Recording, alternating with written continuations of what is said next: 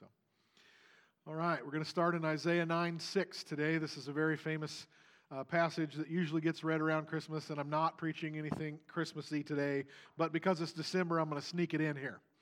All right, Isaiah 9 6. For unto us a child is born, and unto us a son is given, and the government will be upon his shoulder, and his name will be called Wonderful, Counselor, Mighty God, Everlasting Father, Prince of Peace. I'm sure you know that verse. You've heard it sung in Handel's Messiah, and you've heard it read numerous times through the years.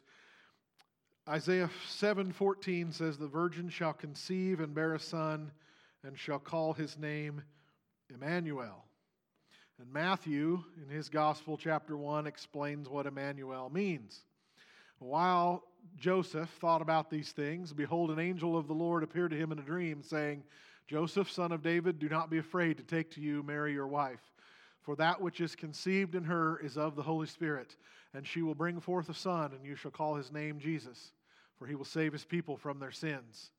And so all this was done that it might be fulfilled, which was spoken by the Lord through the prophet Isaiah, saying, Behold, the virgin shall be with child and bear a son, and they shall call his name Emmanuel, which is translated, God with us. Then Joseph, being aroused from sleep, did as the angel of the Lord commanded him, and took to him his wife, and did not know her until she had brought forth her firstborn son, and he called his name Jesus. 1 John 3:23 says this is the commandment that we should believe on the name of his son Jesus Christ and love one another.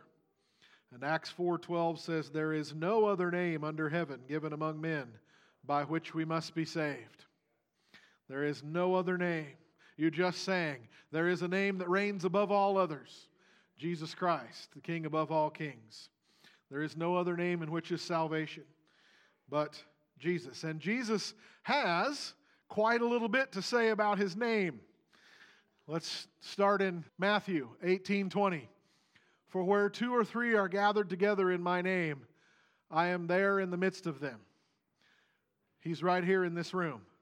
Not in idea, not in metaphor, in reality. He is here. Not in the flesh, but in the spirit, which is more real than our flesh. We welcome you, Jesus. We praise your holy name. You are our King and our Lord, our Savior and our Master. Thank you for being here in the room with us, where even two or three are gathered. You are with us, and we bless your holy name.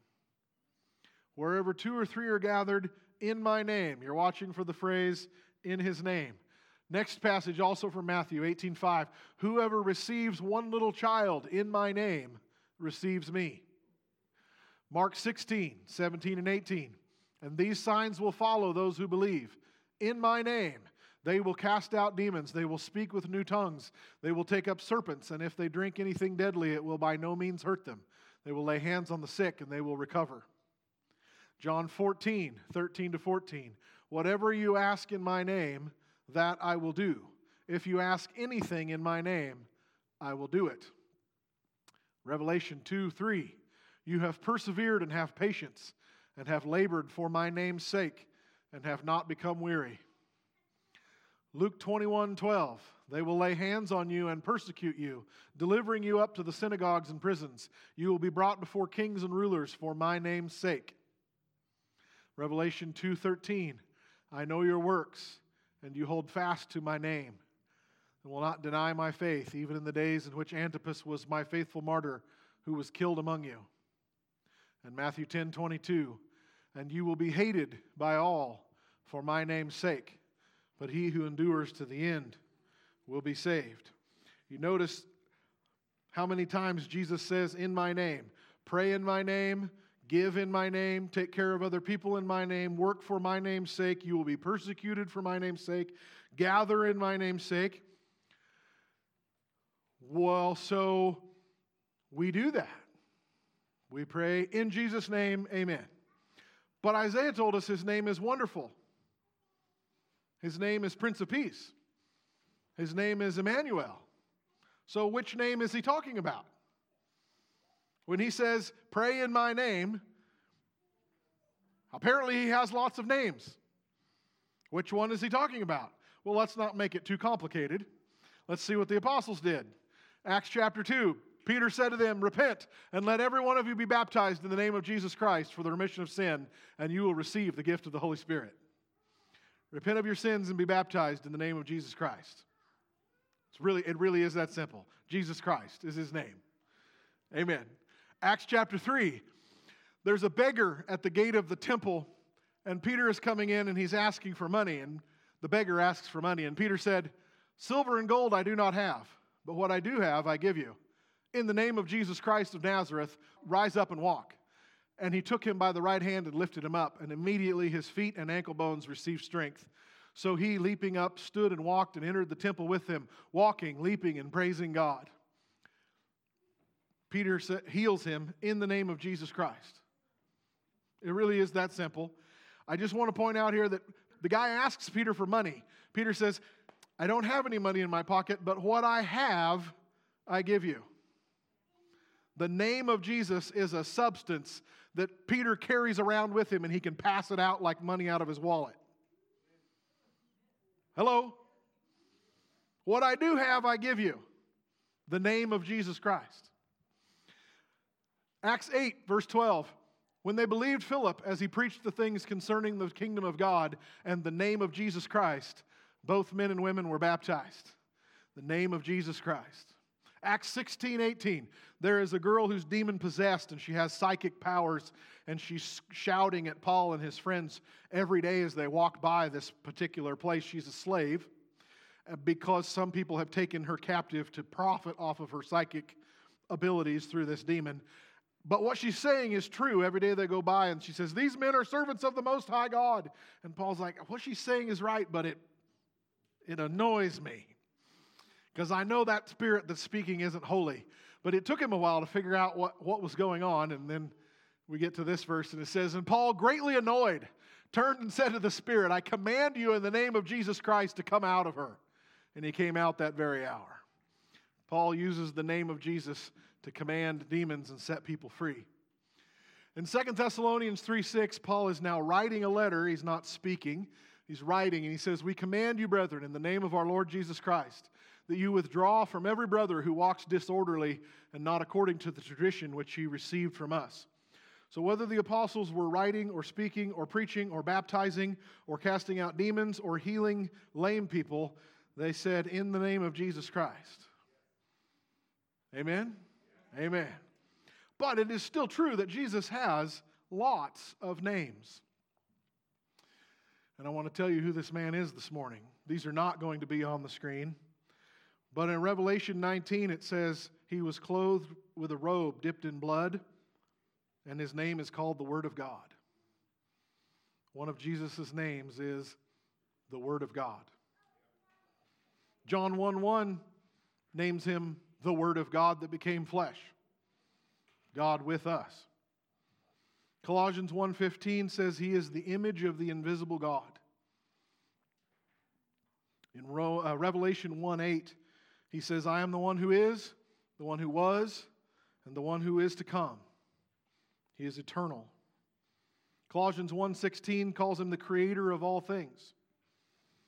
Revelation 2:13 he says I am the A and the Z, the beginning and the end, the first and the last. All through the Gospel of Mark, he refers to himself as the Son of Man. He's trying to drill home to us his humanity. I am one of you. I am completely human. He's not only human, but he is completely human. The Son of Man. Matthew 1 and Galatians 3 name him the Son of Abraham.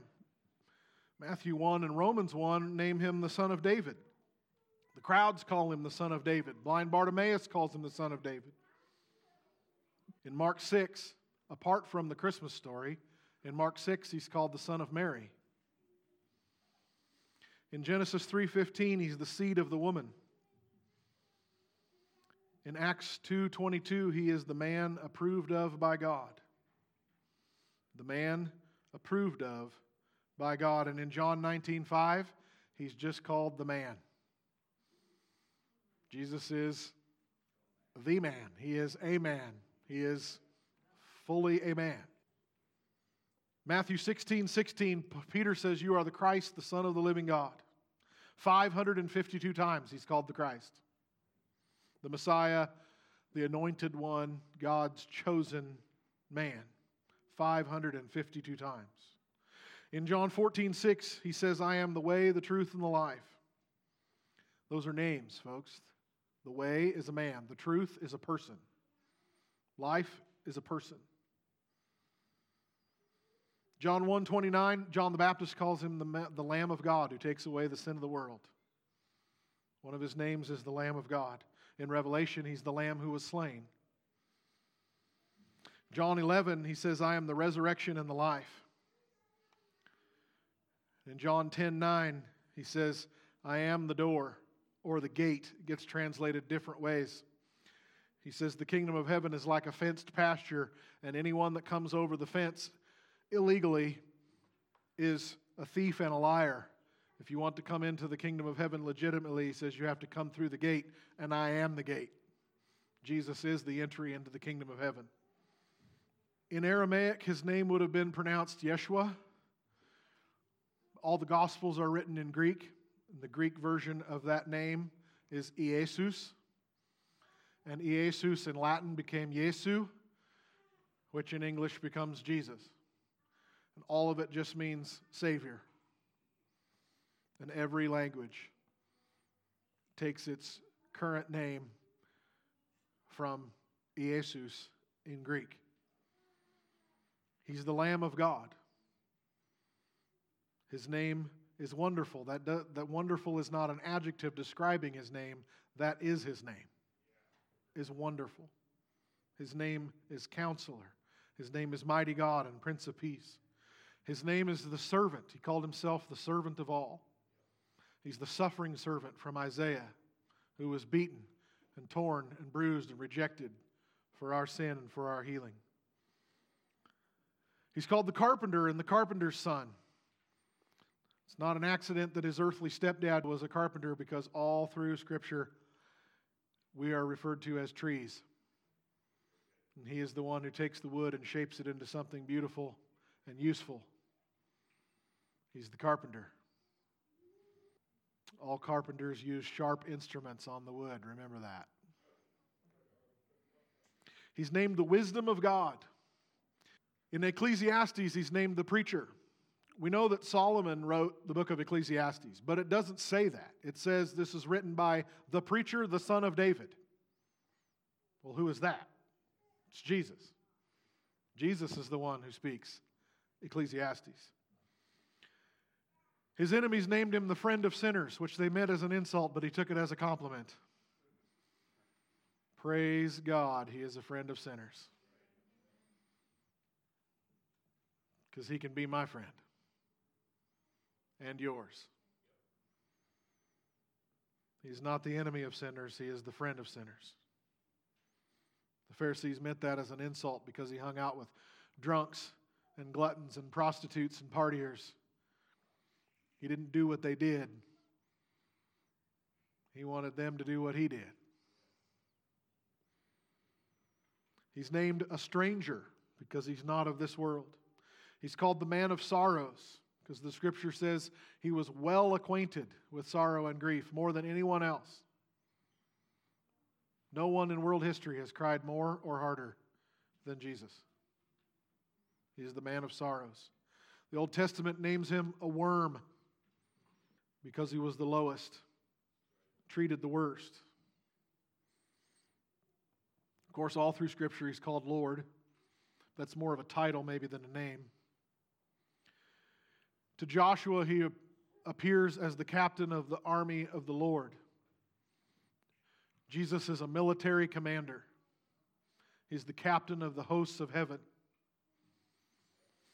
He is the only military commander in universal history with a perfect record.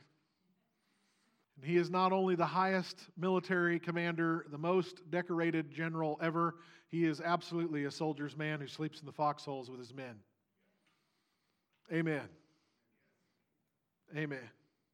He is the captain of the hosts, the captain of the armies of the Lord, the commander. In the Old Testament, he's named the desire of nations. He called himself the water of life. For those who are thirsty would never thirst again when they drank from him. Revelation names him the lion of the tribe of Judah who overcame. He called himself, even though he's a lion, he's a shepherd, the good shepherd. I guarantee you there's no shepherd in world history that would trust a lion to guard the sheep. But God does. Because he knows that lion will not eat the sheep, he will protect them. He calls himself the Good Shepherd who takes care of the sheep, who searches out the little lost lambs. And one of the prophets in the Old Testament, I think it's in the Psalms, says, He gently leads those who are with young. You mamas with little kids, that's you. He gently leads those who are with young. He is the Good Shepherd.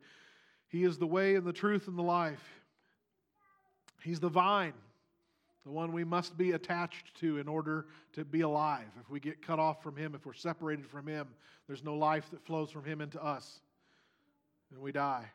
He is prophet, priest, and king. Three offices in the Old Testament law that could not trespass each other. It was God's separation of powers. But Jesus is all three in one man. Jesus is the rock of offense. If you've served him more than three months, you've ran into that rock. He's the one who causes us to stumble, and I don't mean he makes us stumble into immorality. I mean, we prayed what we prayed and we wanted what we wanted, and he didn't do it. And either we become flexible and we submit and bow to his will, or he falls on us and we get broken. He is the rock of offense. Some of you have met that rock many times, stubbed your toe on it, and had to get over it.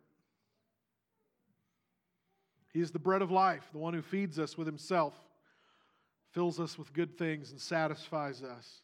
He is the light of the world. We stumbled about in darkness, Isaiah said, and he shines the light. And in the darkness, we see the light and we can come to truth and salvation and eternal life. And he shows us the way to God. But it's not just that, because C.S. Lewis says, I believe in Jesus not only because I see him, but because by him I see anything else. By Jesus, not only do we see him, but we, we see everything. If there was no light in this room, not only would you not see light, you wouldn't see anything else either. He is the light of the world. In the Old Testament, he's named the lily of the valley and the rose of Sharon. He is the beautiful and fragrant flower. The New Testament calls him the chief cornerstone. When they used to build buildings out of stone, they would set one stone and get it exactly where they wanted it. And then all other stones in the entire building were measured off the outside corner of that block. We do things totally different by pouring concrete stem walls and building stud walls and stuff. But a cornerstone was they would set that stone, and then as they stacked up the bricks or the stone or the marble or the granite or whatever they were doing to build the wall, everything got measured by that stone. And God says, Jesus Christ is my chief cornerstone, and you're either straight with him or you're thrown away. You either measure up to him or you're useless. You're not in my wall. He is the chief cornerstone. He is the sure foundation. He is the anchor of the soul.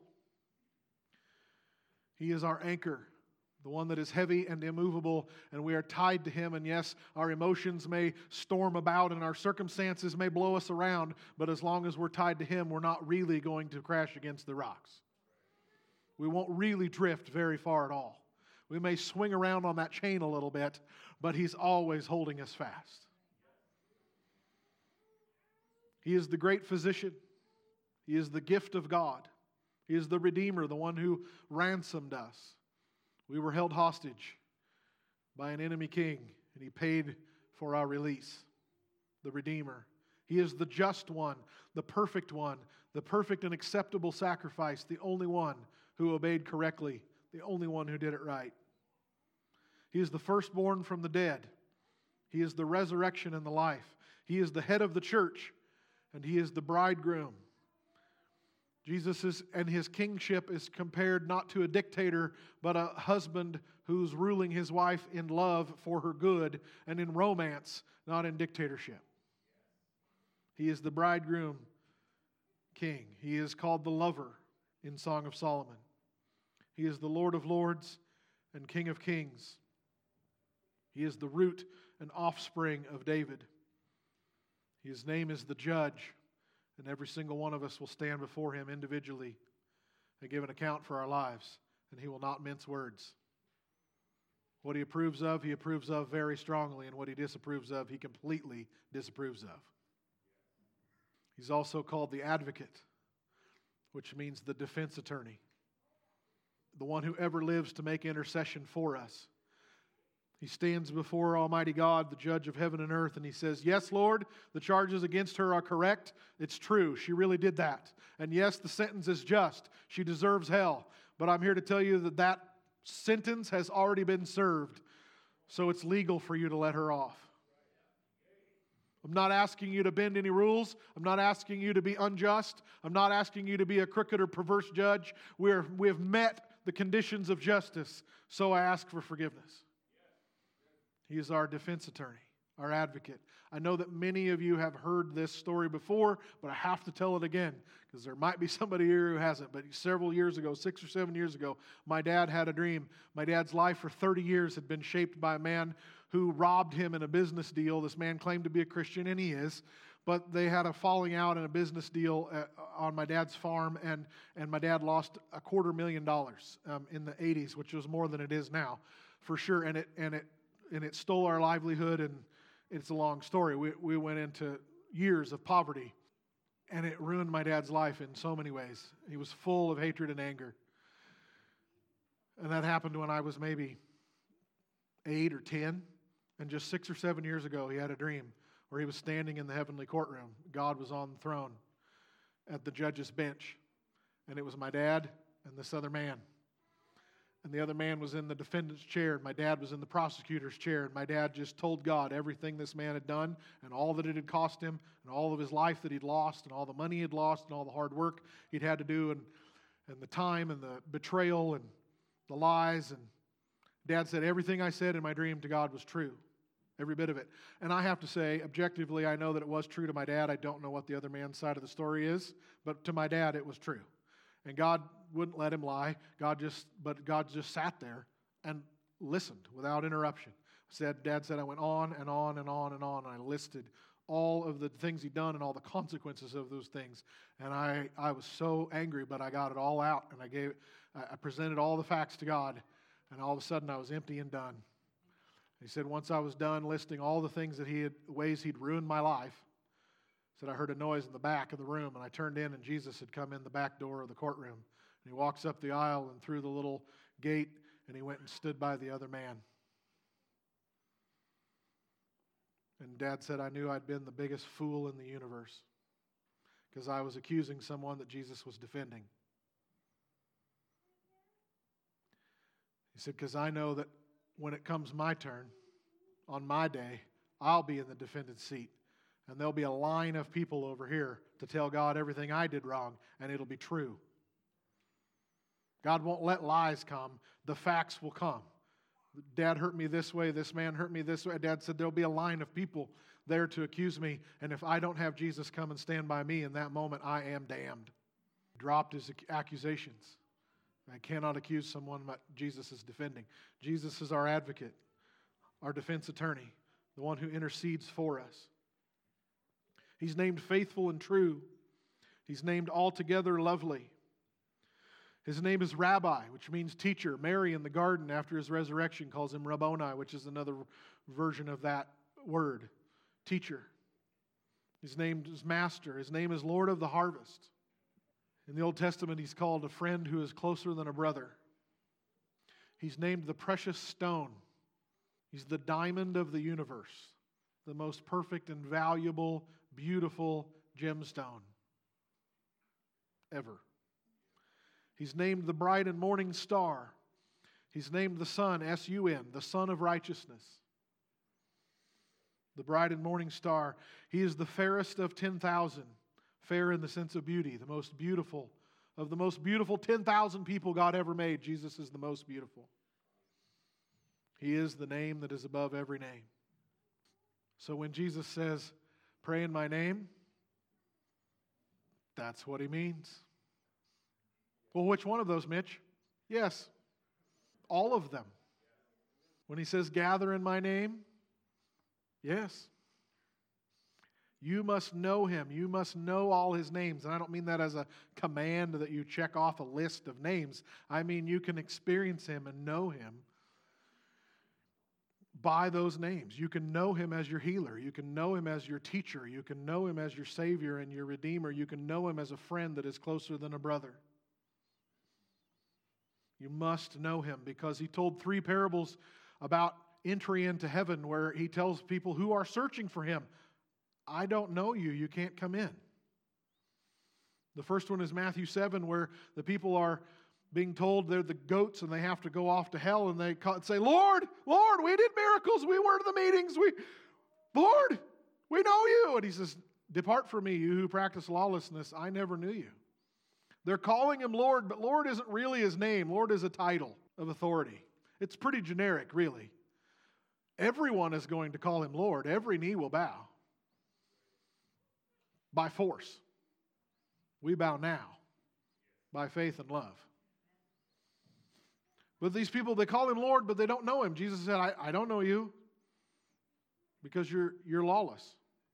The other one is Matthew 25 with the unwise virgins that didn't bring enough oil in their lamp. It's, it's tragic. They are looking for the return of Jesus, they are waiting on his return. They know he's coming back, but they didn't prepare for what it was really going to take. And so they have to run off and get more oil. And when they come back, the door to the wedding feast is locked. And not only does he not let them in, he says, I don't know you. So they knew about him. They knew some facts. They may have even believed some facts, but so do the demons. The demons know he's coming back, and they're terrified. You must know him yourself for real. And Luke 13 is the story where there's people knocking on the door, but it's already too late. The door's already locked. The feast has begun. And Jesus says, Depart from me. I, I don't know who you are. You have to know him. So, do you know him this morning? You can't live off of grandma. Grandma knows Jesus. She prays for me. Well, my wife does the praying in our family. You have to know him for yourself.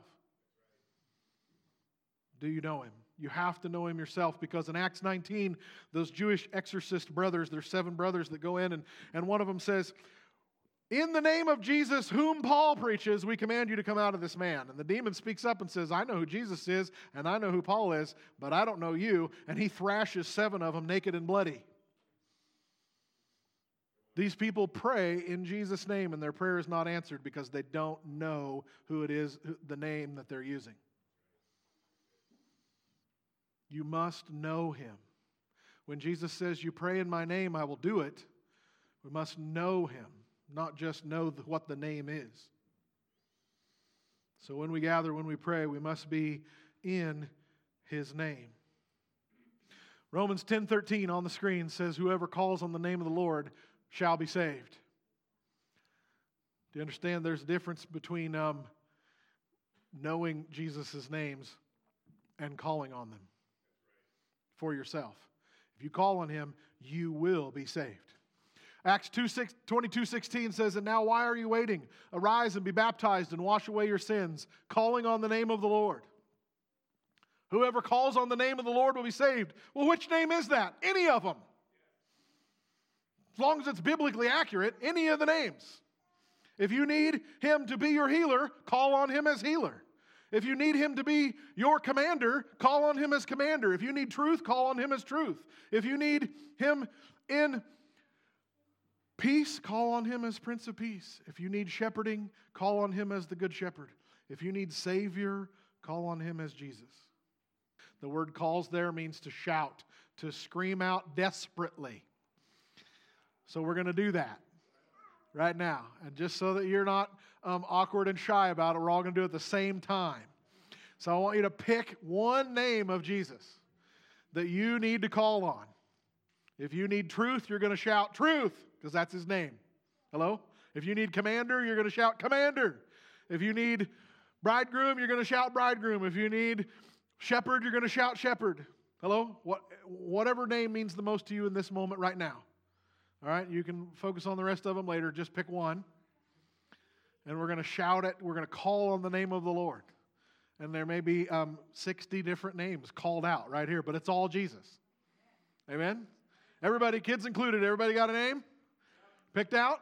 On the count of three, we're going to call on the name of the Lord and He's going to answer whatever it is you're calling on Him for. Amen? Ready? Got your name picked out? Three, two, one. Jesus!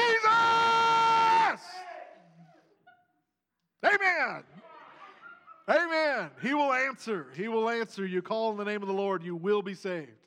You will get what you need from Jesus Christ, who is what you just called on him for Savior, Redeemer, Lover, Friend, Judge, Defense, Shepherd, Protector, Beauty. Amen. Amen. Amen.